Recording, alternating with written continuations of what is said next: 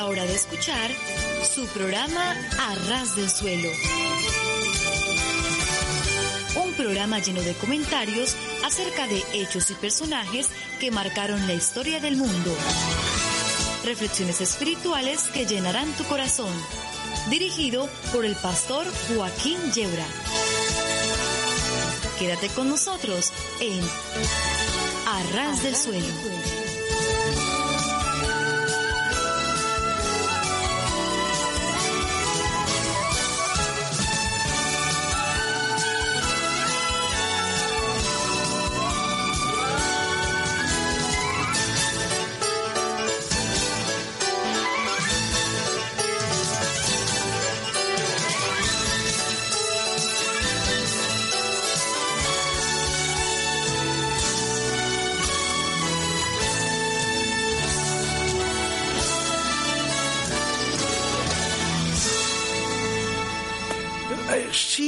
Sí. Estar del suelo es de lo mejor que nos puede ocurrir, lo sabe todo el mundo, porque si tropezamos y caemos nos hacemos muy poquito daño.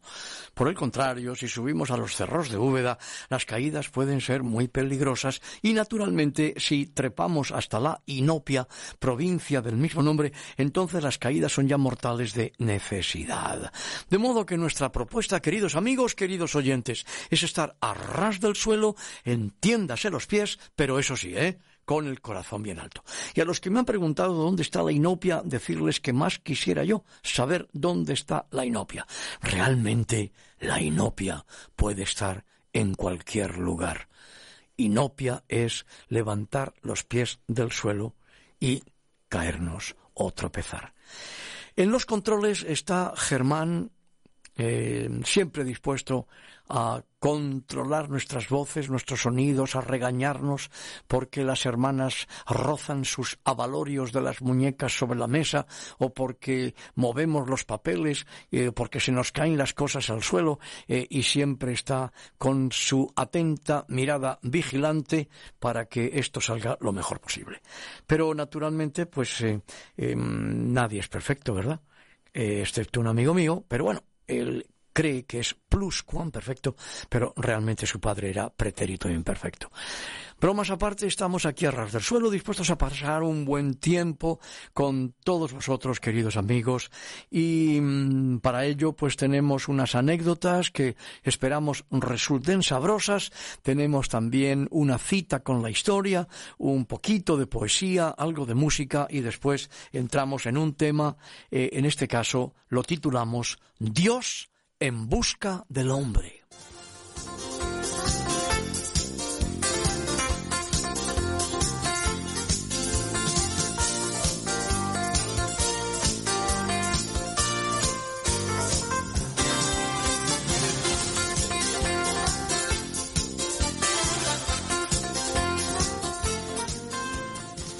Un grupo de turistas había quedado aislado en un lugar desértico y, como no tenían más víveres que unas latas de conserva, cuyo plazo de caducidad ya había expirado, por cierto, decidieron dárselos a probar antes a un perro, el cual pareció comerlos con gusto y no padecer ningún tipo de efectos.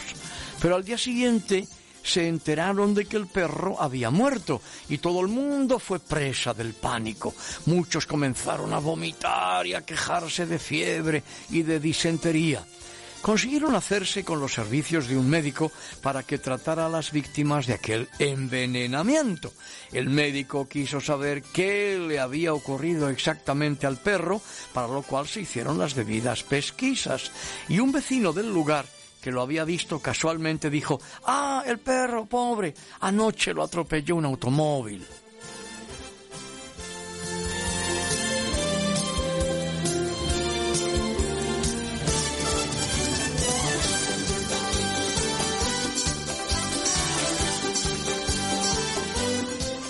La peste se dirigía a Damasco y pasó velozmente junto a la tienda del jefe de una caravana en el desierto. «¿A dónde vas tan deprisa, peste?», le preguntó el jefe. «A Damasco», contestó la peste. «Pienso cobrarme millares de vidas». De regreso de Damasco, la peste pasó de nuevo junto a la caravana. Entonces le dijo el jefe: ya sé que te has cobrado 50.000 vidas. ¿No has llegado a tantos millares como pretendías? No, le respondió la peste. Yo solo me he cobrado 1.000 vidas. El resto se las ha llevado el miedo. ¿Qué te parece?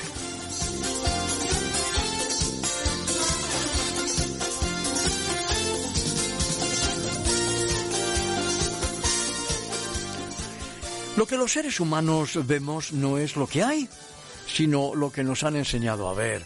Y lo que nosotros llamamos realidad no es nada más que nuestra visión de la realidad. Tommy, pues acababa de regresar de la playa. ¿Había más niños bañándose?, le preguntó su madre. Sí, respondió Tommy. ¿Niños o niñas? ¿Y cómo quieres que lo sepa si no llevaban ropa?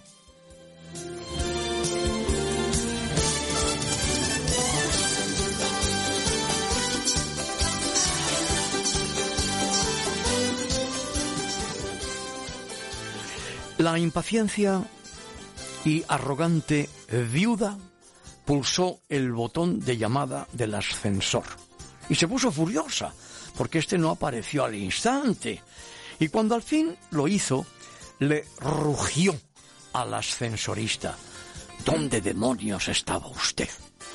Señora, ¿dónde quería usted que estuviera? Pues que en el ascensor. ¿Dónde iba a estar? Yo tengo un amigo que dice: qué bonita que es la vida, qué bonito es el amor, qué bonito y qué barato es subir en ascensor.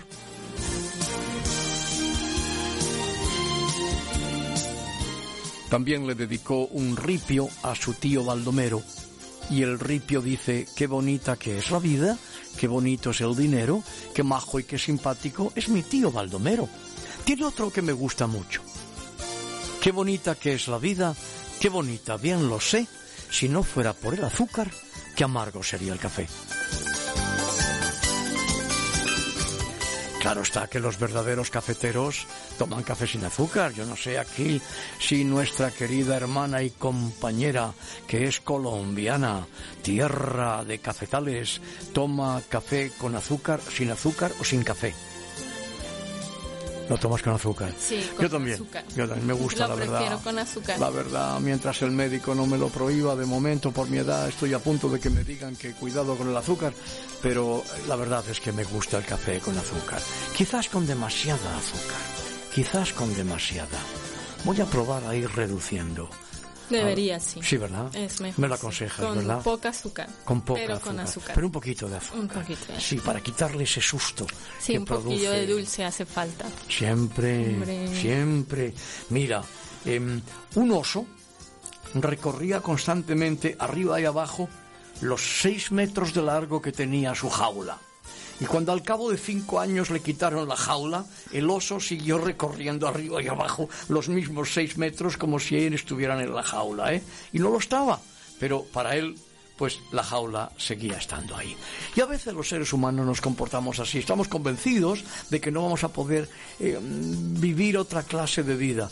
A mí me han dicho en el curso de los años, 40 años de pastorado, me han dicho tantas personas: yo querría ser cristiano, pero me temo que no voy a poder dar la nota. ¿Qué te parece? Y siempre les he dicho lo mismo: pero si el Señor ha venido a buscar y salvar lo que se había perdido, si Él no ha venido a buscar a la beautiful people, si Él no ha venido a buscar a la jet set, Él ha venido a buscar y salvar pecadores, te acepta como eres. Pero nos ama tanto que va a cambiarnos. Pero hay tantas personas que piensan que no. Son como este oso, ¿eh?, que seguía arriba y abajo por los 6 metros de una jaula que ya no existía.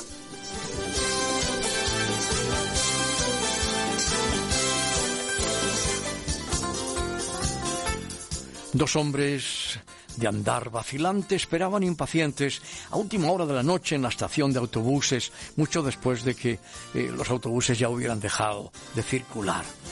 Y debido a su intoxicación etílica, que es un eufemismo muy bonito y muy culto para no decir que estaban borrachos como cubas, pues tardaron un par de horas en enterarse de que el último autobús había salido hacía ya mucho tiempo.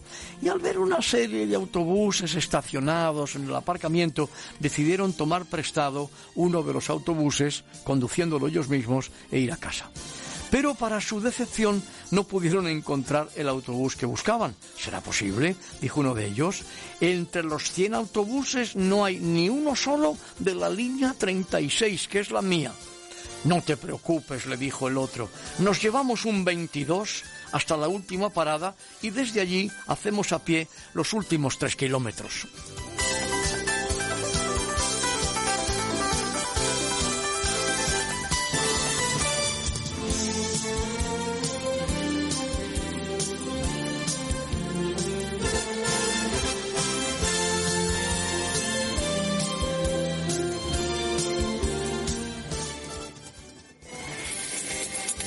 Ponerte en contacto con nosotros, escríbenos a info@arasdelsuelo.com.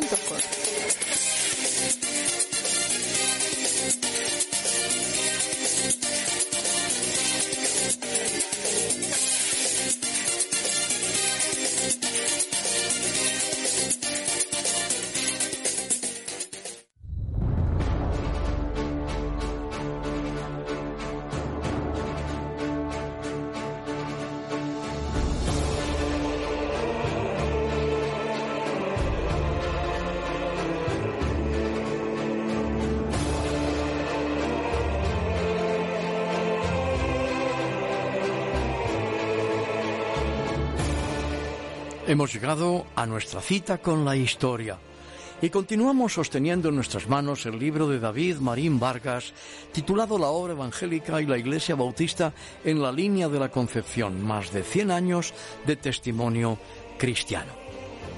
En esta ocasión partimos del año 1940, cuando traslada su residencia a la línea don Alfonso Amoedo Boullosa con su esposa Trinidad Becerra Boullosa y sus hijos mayores Alfonso y Estrella, naturales de Redondela en Pontevedra, Galicia, aunque ya el señor Amoedo había estado viviendo entre Gibraltar y Tánger por estar refugiado por causa de la dictadura franquista.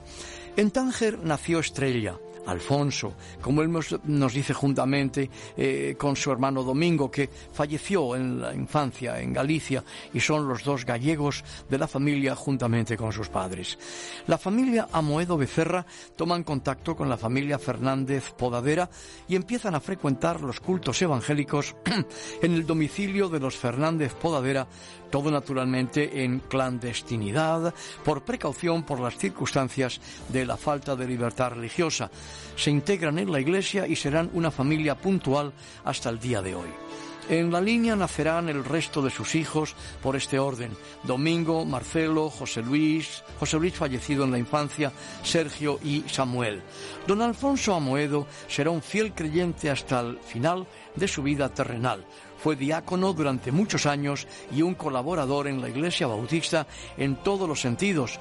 Hasta trabajó con sus manos cuando se construyó el actual templo, teniendo a nuestro antiguo y primer pastor de la Iglesia Bautista, don Benjamín Fernández, un gran aprecio y respeto, siempre ayudándolo en todo. En el resto de la narración del libro hablaremos de él, cuyo nombre no queremos que quede en el olvido, nos dice el autor del libro, David Marín Vargas.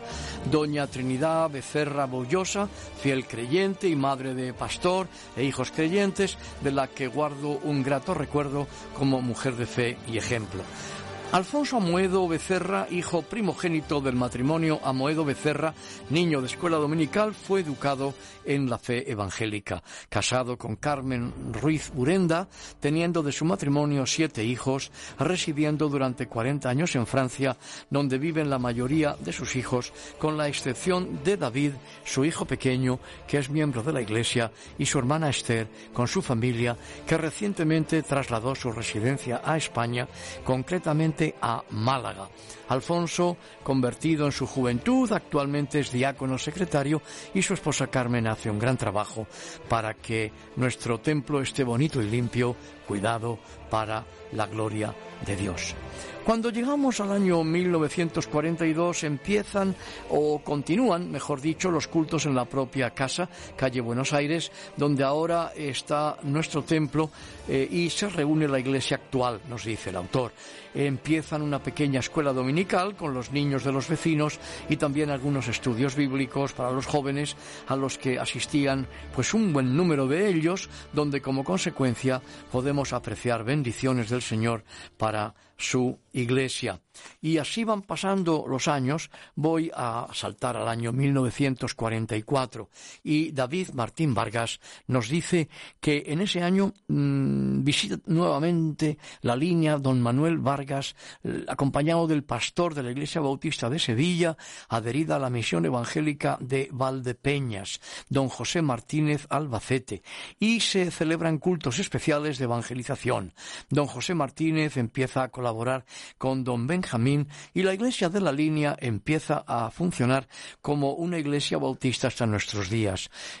Aquí el autor hace un inciso en el año 1944 para que conozcamos un poco al señor Vargas, ya que está muy vinculado a esta iglesia en los inicios de su segunda etapa.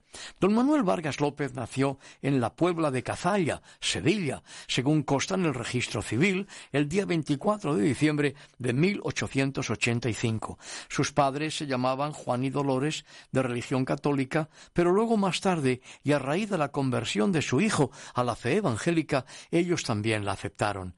Don Manuel Vargas había conocido a Cristo en la llamada misión ambulante que dirigía el misionero don Alejandro Brackman, y se convirtió aproximadamente a los 18 años de edad. Cuando tenía 20 años lo encontramos ya como un colaborador de dicha misión, realizando un viaje evangelístico a Torremocha y a toda Extremadura en compañía con don Alejandro y otro misionero apellidado Brenton. A partir de entonces, su actividad en la obra del Señor puede decirse que fue continua. En un viaje posterior que empezó en la Puebla y abarcó un itinerario que incluía localidades como Villanueva del Rosario, donde conoció a don Antonio Jiménez y a su hermano José, que eran naturales de ese pueblo, y al colportor don Juan Podadera. Pasó por Ronda, Coín, Málaga y llegó por primera vez al campo de Gibraltar, visitando la línea y el Peñón. Casado con doña Trinidad Ramos López, tuvieron 6 hijos: Dolores, Teresa, Juan, Vicente, Trinidad y Guillermo, todos convertidos al Señor en edad temprana. En 1953 se trasladó con su esposa e hijos, Dolores, Trinidad y Guillermo, a Algeciras, donde estableció su residencia hasta su muerte. Su nombre tampoco quedará en el olvido. Su hija Trinidad y su nieto David son actualmente miembros de la Iglesia, y el autor nos dice: esperamos que la Iglesia recibirá de ellos también hermosos servicios de fe y de amor. Pues volveremos a esta historia de la obra evangélica en la línea de la Concepción, más de 100 años de testimonio cristiano, con nuestro agradecimiento a su autor, David Marín Vargas. Síguenos en facebook.com/arasdelsuelo.es.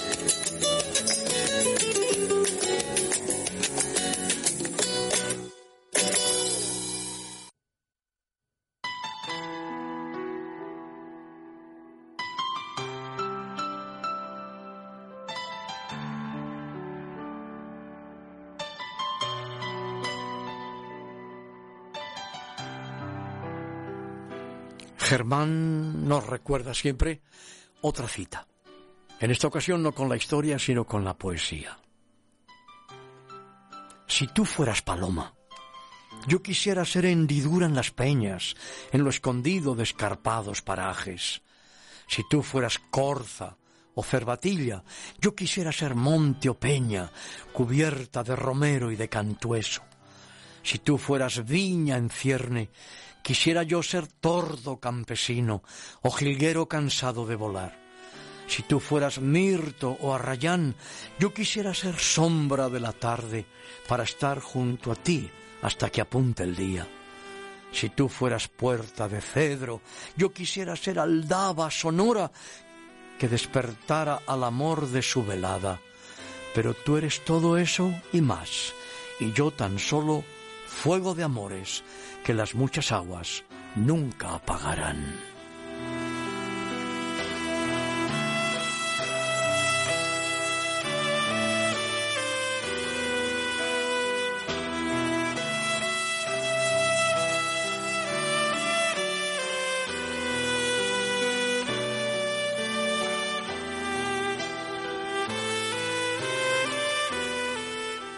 Se siente la gravitación de la noche y una cuerda ha captado el sentido musical de un suspiro.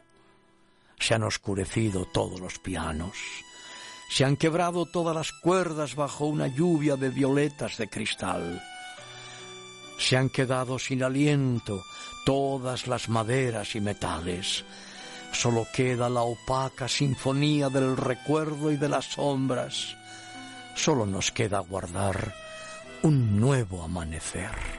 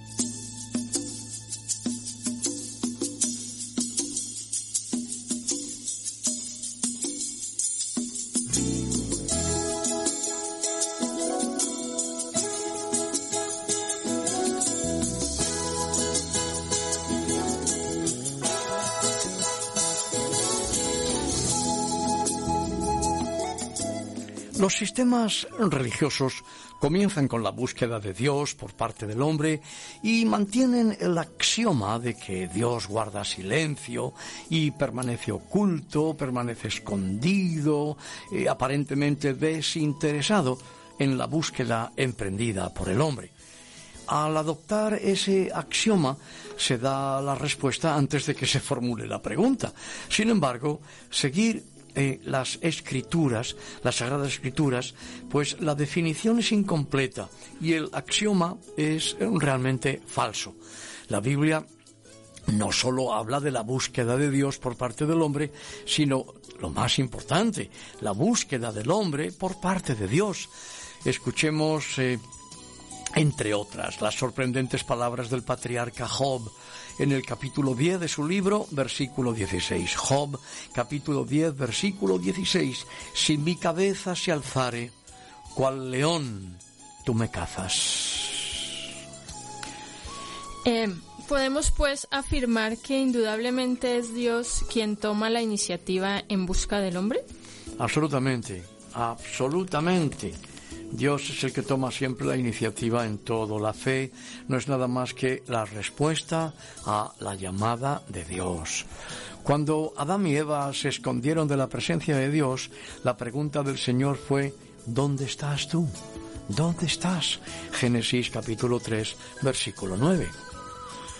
Esa misma llamada continúa hasta el día de hoy, es decir, ¿Dios sigue llamando al hombre? Yo creo que sí. Me da la impresión de que es como un eco, ¿verdad? No de palabras necesariamente, sino, por así decirlo, pues me atrevería a calificarlo de categorías mentales que reverberan en el alma del hombre. ¿Dónde estás tú? De modo que la fe es la reacción a la llamada de Dios. La fe es la llamada de Dios y la respuesta del hombre. Ambas cosas. El camino a la fe es el camino de la fe. El camino a Dios es el camino de Dios. Si Dios no nos hace la pregunta, nuestras respuestas carecerán de sentido y de significado. Y creo que ese es el sentido bíblico de las palabras de nuestro bendito Señor Jesucristo al decir en el Evangelio de Juan, capítulo 14 y versículo 6, yo soy el camino y la verdad y la vida. Nadie viene al Padre sino por mí. ¿Cuánto dura la pregunta de Dios y cuánto nuestra respuesta? La pregunta de Dios dura un instante, pero nuestra respuesta yo creo que durará toda la vida, porque nuestra respuesta es el amor a Dios, es la adoración al Señor, es la oración, es la obediencia, es el andar poniendo nuestros pies sobre las huellas que nos ha dejado el Señor por ese camino de obras buenas que Dios ha puesto delante de nosotros para que caminemos por ellas. Y como tantas veces insisto, no van a ser las obras buenas las que nos van a salvar, sino que hemos sido salvados para andar por obras buenas, por los mandamientos de Dios. Entonces, cuando estas actitudes faltan, claro, la fe ya no es fe, sino que es simplemente una adscripción religiosa. ¿Podríamos decir que el encuentro de Dios y el encuentro del hombre es algo impenetrable? Pues yo creo que la dimensión, el plano en el que se produce ese encuentro de Dios con el hombre es un plano recóndito, pero no totalmente impenetrable. Porque Dios ha puesto su espíritu en el corazón de los hombres. Vamos de nuevo al libro de Job, capítulo 32 y versículo 8. Job 32:8 dice: ciertamente espíritu hay en el hombre y el soplo del Omnipotente le hace que entienda. Eso es lo que creo que quiere decir Juan, el evangelista, en el prólogo de su evangelio, Juan capítulo 1 y versículo 9, cuando dice: aquella luz verdadera que alumbra a todo hombre venía a este mundo. Se refiere a la encarnación del Verbo en Jesucristo. ¿Crees que existe distancia entre la religión y la fe? Yo creo que la religión, Margarita, se parece a la fruta que podemos recoger de los árboles frutales, mientras que la fe me atrevería a decir que es lo que ocurre debajo de la tierra, donde hay una simiente, hay un fruto que está comenzando a formar el árbol y que dará frutos. Y por eso es que no debemos igualar el acto de la fe con la expresión de la fe. La expresión de la fe es una afirmación de una verdad, de una convicción, mientras que la fe es un evento, es un acontecimiento, es algo que sucede en un momento en el que el alma humana entra en relación con la gloria de Dios. Pero ¿tú crees que los humanos podemos, en nuestras propias fuerzas, en nuestra capacidad, llegar a ese conocimiento de Dios? Yo lo que creo es que el Señor ha diseñado nuestra alma con ventanas, como si fuera una casa. Ventanas que pueden abrirse, accionadas por esa luz que nos convierte en humanos. Es decir, esa luz que alumbra a todo hombre, como dice Juan en el prólogo de su Evangelio. Ni Dios está siempre callado, ni los hombres estamos siempre ciegos. La gloria de Dios llena el universo. El Espíritu de Dios se movía sobre la superficie de las aguas, ya en el principio de la ordenación de este universo que Dios creó al principio. Y hay momentos en los que, y esto es más que poesía, el cielo y la tierra se besan. Son momentos en los que el Señor alza el velo de nuestro horizonte, permitiéndonos una visión de lo que es eterno, lo que no significa que nosotros podamos entenderlo plenamente, pero es como un vislumbre, es como algo de luz. ¿Os habéis fijado la rapidez que tiene pues el obturador en el objetivo de la cámara fotográfica, con qué rapidez abre y cierra, ¿verdad? Y sin embargo es capaz de captar esa imagen. Y a mí me parece que Dios crea unos momentos en los que Él alza, levanta el velo de nuestro horizonte y nos permite una visión de lo que es eterno, aunque no vamos a tener palabras para poderlo expresar probablemente. ¿Crees que eso fue lo que nuestro Señor Jesucristo permitió a tres de sus discípulos más íntimos? Yo creo que sí, estoy convencido de ello, convencido. Estando en Israel me llevaron a un monte y me dijeron que era el monte de la transfiguración. Yo no sé si es el monte de la transfiguración o no, ¿qué más da? Lo importante es lo que Jesús mostró en aquellos momentos, y la montaña en la que lo hiciera no tiene, creo, la menor importancia.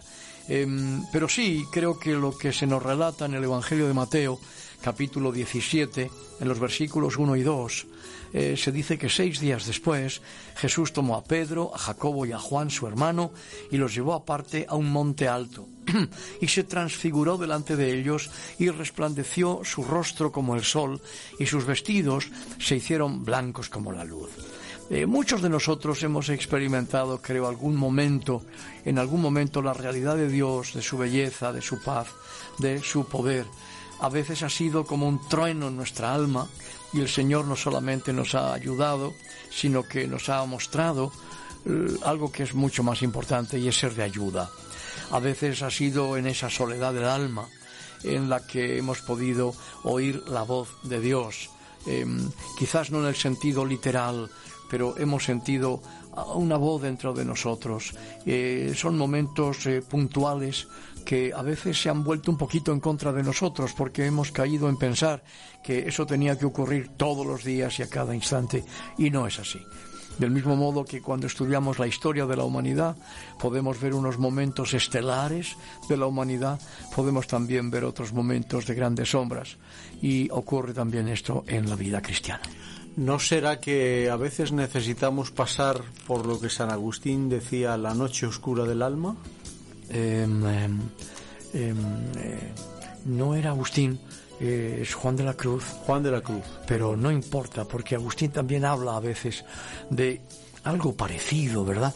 Es decir, precisamos la experiencia de la oscuridad y la desesperanza de vivir no sin Dios, porque es imposible vivir sin Dios, pero sí de parecernos que estuviéramos viviendo sin Dios, antes de poder sentir la presencia de su luz alumbrando nuestro interior. en un texto del libro del Génesis, en el capítulo 9 y en el versículo 14, el Señor dice: sucederá que cuando yo haga venir las nubes sobre la tierra, se dejará ver entonces mi arco en las nubes. Se refiere al arco iris. Es decir, en medio de las nubes que a veces están en nuestra mente, nubes que están en nuestra mente, que a veces están en nuestro corazón, la luz del Señor puede hacer acto de presencia en nuestra vida, como hace acto de presencia el arco iris en medio de las nubes del cielo. Nuestro entendimiento de la grandeza de Dios nos alcanza como un acto de iluminación. No para convertirnos en unos iluminados que vamos por la vida creyendo que tenemos más luz que los demás, nada más lejos de esto, sino la grandeza de Dios que con frecuencia se manifiesta mostrándonos la pequeñez nuestra. Y eso es lo que quiere, creo yo, decir el salmista en el Salmo 18 y versículo 12, cuando dice: por el resplandor de su presencia, sus nubes pasaron. Nuestra fe, entonces, ¿podría nutrirse a base de conceptos acerca de Dios? Yo creo que no. No.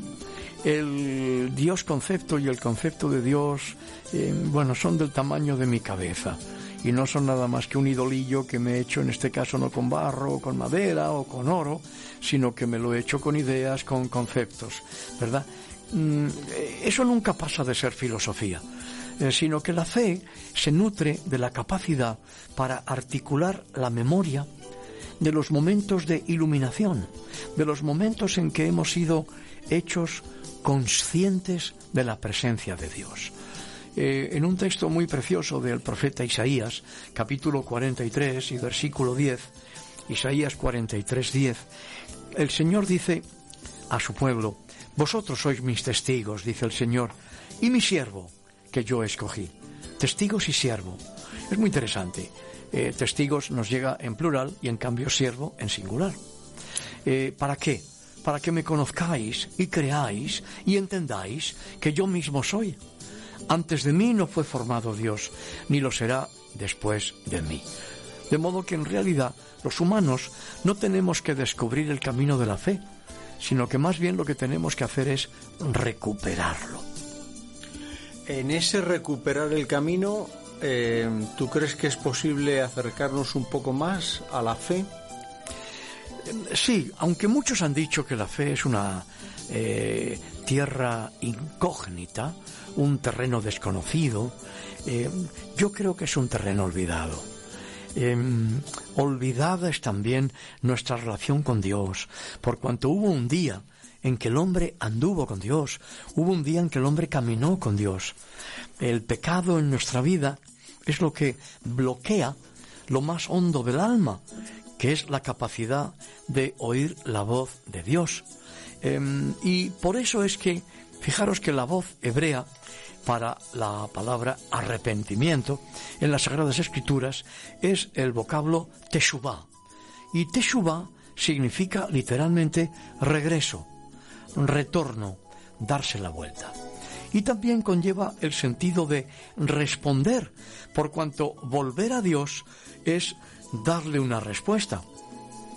Dice el Señor a través del profeta Jeremías, capítulo 3 y versículo 14, «Convertíos, hijos rebeldes, dice el Señor, porque yo soy vuestro esposo». Arrepentirse es convertirse, y convertirse es sencillamente darse la vuelta.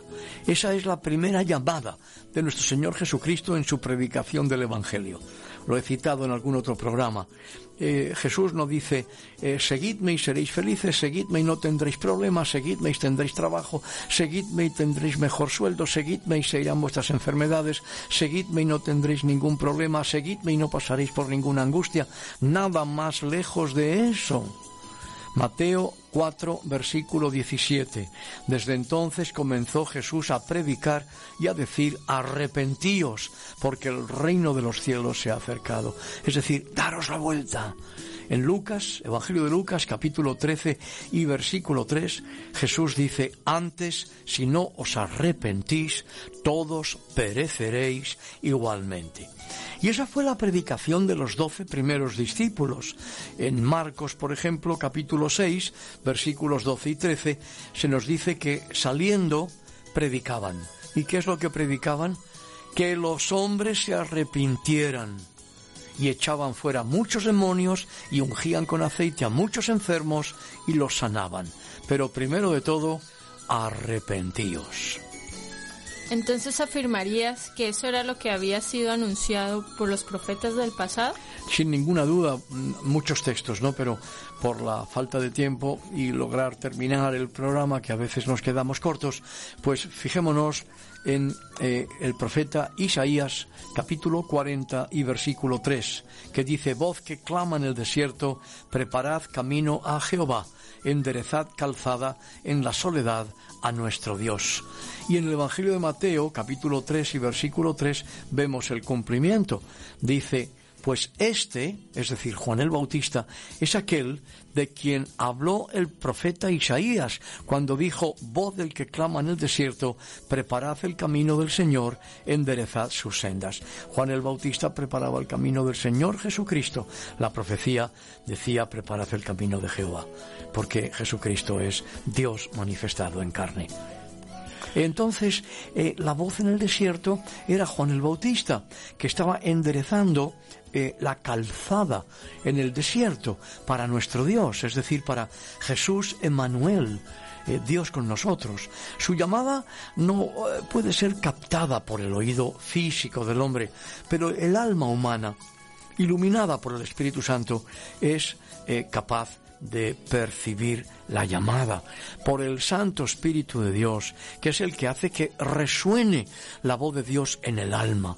No es la percepción de una cosa física, ni una serie de ideas novedosas, sino el afinamiento de un sentido espiritual. Lo cual significa que presencia, valga la redundancia, ¿es posible experimentarlo? La presencia de Dios se hace presente, tú lo has dicho, claro. Y esto no es una redundancia, es la sensibilidad para discernir la voz del Señor en el tiempo, más que la voz del Señor en el espacio. Es decir, el presente se vuelve presencia de Dios.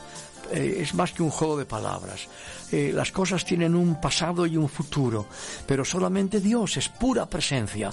El hombre moderno hemos sido enseñados a asumir que la realidad objetiva solamente es física, que todos los fenómenos no materiales pueden reducirse a fenómenos materiales y que pueden explicarse en términos físicos. Y de ese modo, solo aquellos tipos de experiencias humanas que nos familiarizan con los aspectos, llamémoslos cuantitativos, de los fenómenos materiales, se refieren al mundo real. Ningún otro tipo de experiencia, como por ejemplo la oración o la conciencia de la presencia de Dios por el Espíritu Santo, puede considerarse objetiva. De ahí que sean despreciadas como ilusiones, despreciadas como ilusorias, en el sentido de no relacionarnos con la naturaleza del mundo objetivo. Por eso es que en la sociedad moderna, comprendida muchas veces la Iglesia en algunos de sus sectores, tiene por meta su adaptación al mundo mediante la corrección política, aquel que rehúsa aceptar la ecuación de lo real y de lo físico, se le considera un místico. Y sin embargo, como quiera que Dios no es un objeto de una experiencia física, la ecuación implica la imposibilidad de su existencia. O bien Dios no es nada más que una palabra que no designa nada real, o bien Dios es tan real como el hombre que yo veo frente a mí. Desde tu perspectiva personal, ¿cuál sería la premisa fundamental de la fe? La premisa fundamental de la fe, pues que los acontecimientos espirituales son reales. Tú eres arquitecto. ¿Qué te gusta decir, arquitecto o arquitecta? Yo preferiría arquitecta porque como hay varona, pero como la sociedad dice que soy arquitecto. Bueno, también, en cualquiera de los casos. Los arquitectos construís casas, edificios, lugares, y curiosamente los que habitamos en esos lugares habitamos en la parte que no habéis construido. Ya. Porque no habitamos en las paredes, en el suelo y en el techo. Entonces, la inopia. No, la realidad. La realidad. Y como dice el Tao, 20 radios convergen en el centro de la rueda, yeah. Pero es el espacio vacío entre los radios el que constituye la rueda en rueda. Quiero decir que los acontecimientos espirituales son reales, no solamente lo físico, lo tangible es real. En el último análisis, por lo menos el último análisis que yo soy capaz de hacer, todos los acontecimientos creativos tienen su origen en actos espirituales. ¿Acaso tú no ves en tu mente lo que después vas a plasmar a un papel? ¿O con el programa vas a trabajar en el ordenador? No empieza en tu mente, no empieza en tu corazón. Sí. Luego, en mi corazón. Luego empieza en algo que no es físico, empieza en algo que se parece mucho pues al ciberespacio, en el que en estos momentos hay tantos mensajes y tantas imágenes y películas, informes y tantas cosas, ¿verdad? Es decir, que el Dios creador de los cielos y de la tierra es el Dios que comunica su voluntad a la mente del hombre. Por eso nos dice el salmista en el Salmo 36 y versículo 9, en tu luz veremos la luz. Hay una luz en toda alma humana, una luz que está dormida por el pecado o eclipsada por fulgores de este mundo. Y cuando esa luz se despierta, atrae sobre sí la luz superior, que es la luz del Espíritu Santo. En tu luz, en nosotros, veremos la luz que tú quieres para nosotros. Jesús nos lo ha dicho. En el Evangelio de Juan, capítulo 8 y versículo 12, nos lo ha dicho claramente: yo soy la luz del mundo. El que me sigue no andará en tinieblas, sino que tendrá la luz de la vida. Y en el Evangelio de Juan, capítulo 12 y versículo 46, añade: yo, la luz, he venido al mundo para que todo aquel que cree en mí no permanezca en tinieblas. Y en la primera carta universal de San Juan, capítulo 1, los versículos 5 y 7. La palabra del Señor dice, versículo 5, Dios es luz y no hay ningunas tinieblas en él. Con qué elegancia nos dice Jesús que él es Dios, que Dios está en él, que el Dios presencia es el que se hace presencia en él. Y luego en el versículo 7 de 1 de Juan 1 añade: si andamos en luz, como Él está en luz, tenemos comunión unos con otros, y la sangre de Jesucristo su Hijo nos limpia de todo pecado. Yo querría en este día y hora, si Germán nos dice que disponemos de un poquito de tiempo, no sé de cuánto tiempo, bueno, algo tenemos. Yo querría dirigirme a ti, querido amigo, querida amiga oyente. ¿Quieres venir a la luz entregando tu corazón al Señor, que entregó el suyo, su corazón, por ti y por mí, primeramente en la cruz del Calvario? No hay necesidad de vivir en la oscuridad. Antes bien, la oscuridad tiene que ser un incentivo en nuestra vida para salir de ella. Un incentivo para que atravesemos rápidamente ese tramo de oscuridad, porque en su misericordia, Dios nos ha permitido ver un vislumbre de esa luz que está ahí al otro lado, y que nosotros podemos recorrer ese camino. Jesús ha dicho: el que a mí viene, yo no le echo fuera. Por lo tanto, hay un camino que recorrer. Es un camino sencillo, es un camino que está en el corazón. No es un camino distante, no está alejado de nosotros. Solamente hay que reconocer la realidad del pecado, que me eclipsa la visión de Dios. Reconocer ese eclipse en mi vida, reconocer esa oscuridad. Pedir perdón al Señor por el pecado. Darnos la vuelta, que como hemos visto es lo único que significa arrepentirse. Algunos creen que arrepentirse es llorar mucho, sentirse muy doloridos y muy afectados por errores, por pecados, por... No, podemos llorar lo inimaginable y no proceder al arrepentimiento. Arrepentimiento es darse la vuelta. Mira, con lágrimas o sin lágrimas, darse la vuelta. Dejar atrás una vida vana, vacía, vacua. Dejar atrás lo que no aprovecha, lo que no sirve, lo que no edifica. Dejar atrás ese eclipse de Dios, darnos la vuelta y comprobar que ahí está el Señor, ahí está con sus brazos extendidos, ahí está dispuesto a recibirnos, dispuesto a acogernos, dispuesto a perdonarnos, dispuesto a limpiarnos, dispuesto a instruirnos, dispuestos a ayudarnos a que nos levantemos por encima de nuestros equivocados caminos por debajo del suelo. Dispuesto a ponernos nuestros pies sobre el humus, de donde viene la palabra humilde, los pies a ras del suelo, el corazón bien alto, sabiendo que si nosotros le amamos a Él, es porque Él nos amó primero, y que nunca podremos darle absolutamente nada que no nos haya dado Él a nosotros primeramente. Por eso yo me atrevo en este día y hora a invitarte a que abras tu corazón a Jesucristo y que en estos momentos tú le digas: Señor, perdóname, he pecado muchas veces, he hecho muchas veces lo que no convenía, y por el contrario, lo que convenía no lo he hecho. He dado muchos golpes, bastonazos, tratando de encontrar algo que tuviera solidez para mi vida, y no lo he encontrado. He llegado a sentirme decepcionado, decepcionada. Pero en este día y hora me doy la vuelta y voy a ti. Y te digo: Señor, ven a mi vida. Abro mi corazón a ti, como tú primeramente lo abriste por mí en aquella cruz del Calvario, donde llevaste sobre su cuerpo mis pecados. Y te invito a que vengas a mi vida, te recibo como mi Señor y mi Salvador, te necesito. Mi fe es muy pequeñita, puede que casi ninguna. Es por eso que voy a ti, porque tú eres el autor y el consumador de la fe. ¿Cómo puedo tener fe en ti si no voy a ti? Voy a ti para tener fe. Voy a ti para estar a tu lado, voy a ti para que estés a mi lado, voy a ti para que me des esa fe que no tengo.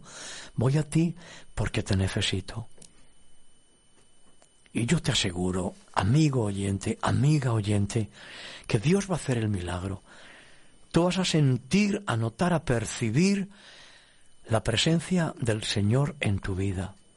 La unción del Espíritu Santo trabajando en tu corazón para que tu vida se parezca a la vida de Jesucristo, para que las virtudes de Cristo Jesús, se vean en tu vida, se vean en mi vida y en la vida de todos los que un día hemos invitado a Jesucristo a venir a nuestro corazón.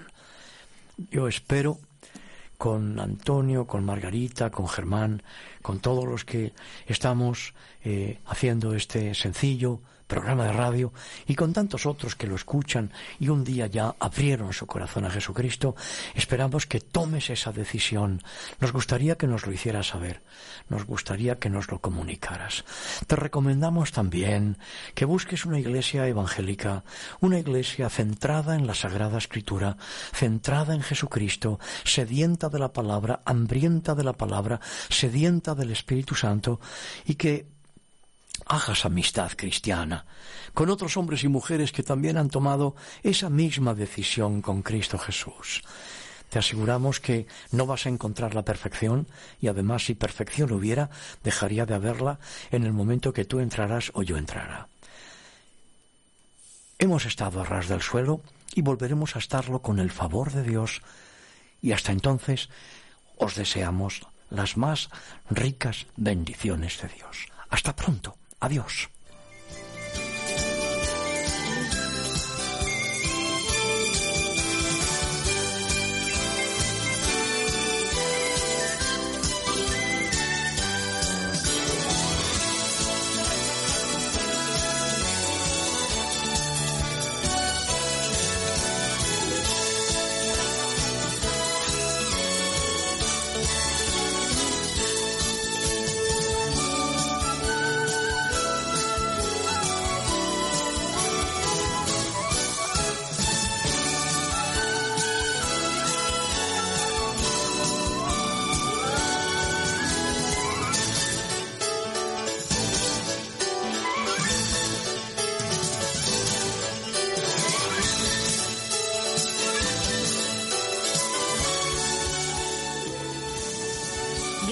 por acompañarnos en una emisión más de A ras del suelo, dirigido por el pastor Joaquín Yebra. En nuestro próximo encuentro tendremos más noticias de interés para ustedes. Hasta entonces.